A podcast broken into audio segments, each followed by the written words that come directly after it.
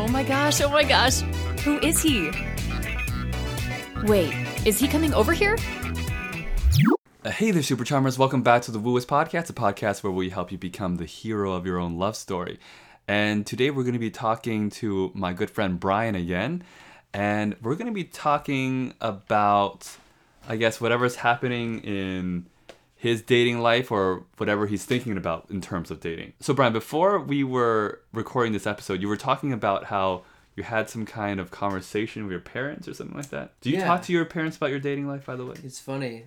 Uh, just recently, like Huh. I just recently started to like try to be nicer and friendly to my mom and even Mm. my dad.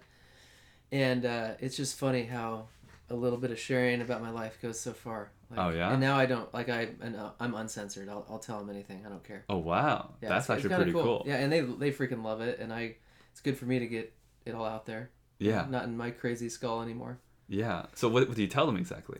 Well, geez. Um, I think they asked me what my biggest, or like the one who got away, or like you know The my one biggest, that got away. my Okay. biggest, That's a that's a big good topic. Regret or uh, missed opportunity, we should say. Yeah. So I proceeded to tell them this story. And I right was before in- you tell me the story, did you ever post this on the missed opportunities on Craigslist? No, I didn't. It's not that type of missed opportunity. Okay, got it. And we knew each other. So it was in high school, and there was a girl that I was interested in, and we were, you know, it was totally that almost middle school, just walking each other to class and just always talking, but never actually meeting up outside of school alone, you know, to express that interest, even though we both figured we were into each other and saw each other at these youth group gatherings and all this stuff. And this So- was a middle school. No, this was high school. I'm High just school. I just said that because it was so pathetic that it was basically middle school. okay. so uh, yeah, I'm, we're I'm a junior in high school and she's a sophomore in high school, and at this point it's been months that we're just kind of stuck, just walking each other to class, just hanging out at break with nothing to freaking talk about, and I'm not making any sort of move whatsoever, and I wouldn't even know how to make a move or what that would even look like, and the thought of like spending a whole evening out with her by myself like made me just start sweating like a freak. Like i just it was impossible to me. It was an unattainable goal at that at that point. and so what ended up happening is she eventually got so frustrated that nothing was happening Mm. and that i wasn't even being you know a person at all that she asked me out Oh wow, she asked you out. little sophomore, Oh, cute little sophomore girl asked me out. Said, "Hey, we should go see a movie tonight." And I s- mumbled a little bit and then said this, "Yeah, but I might have to sleep." yeah, I, I, but you were telling the truth though, at least, Well, because you need a sleep. te- let's get technical. I mean, I did have a track meet the next day and whatever, but Yeah. like really, it was just I was so afraid. I was so afraid to show any of my fear, and so I just covered it with some stupid comment, you know, that yeah. left me, you know, alone for, you know, a long time. But wait, that. so what? What did she say to that? I, I don't remember. I think even in that moment, I was dumbfounded by the words that came out of my mouth, so I can't even remember what she was thinking. Yeah. But needless to say, nothing ever happened, and she ended Yeah. up going to prom with someone else.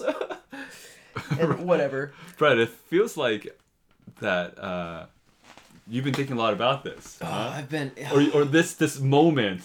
It- I took it hard. I took it hard. It was Yeah. terrible. Yeah, so, so high, that high school moment, which feels like a middle school mo- moment, has just been haunting you for the last Oh, few years. Haunted, haunted. And Yeah. yeah. But, but why her specifically though?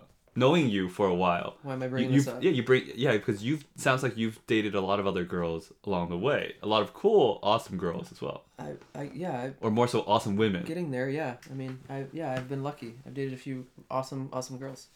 Yeah. yeah. I don't know. why is she the one that got away though? Well, she's not really. It, it was just Okay. it was just a story that I've been so embarrassed about. Like I was just such, you know, and we're all there at a certain point. We all have those fears and I just executed fear so terribly, Mm. you know, and clearly.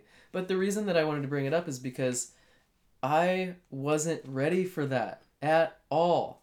Like because she was like this beautiful woman she actually was. yeah, made a move on you. Yeah, Yeah. I mean, but it, in any circumstance at that point, I would have been terrified Yeah. and unable to enjoy myself, and nothing could have shaken me up from that fear. Like I Yeah. just, you know, I was just like that, really, really tense Mm. and tightly wound, and so, I, I was just, you know, thinking, you know, maybe I should have started or- with with something. You know, easier, taking baby steps. In, in Taking baby some steps. sense, like maybe Yeah. there's, maybe maybe there's Like someone who you're definitely grossly just unattracted go find a slam pig and just get tell her that her eyes look like the, the sun.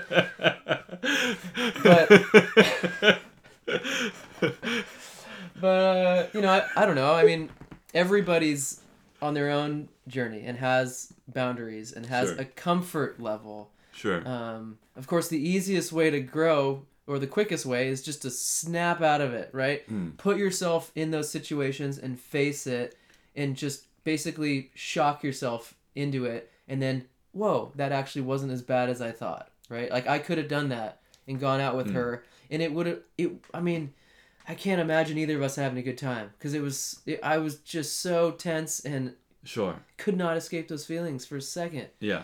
but you know maybe i maybe there were little steps that i could have taken that would have gotten me there you know Yeah. like if i if i knew that it was okay Yeah. and welcomed Yeah.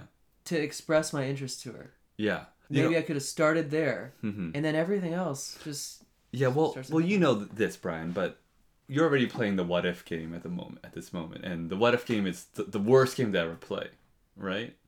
Like we any like what if sh- you said something and she actually liked what you said and you guys went on a date? Maybe it might have worked out, maybe it wouldn't have worked out, but to me, that's gonna drive you crazy.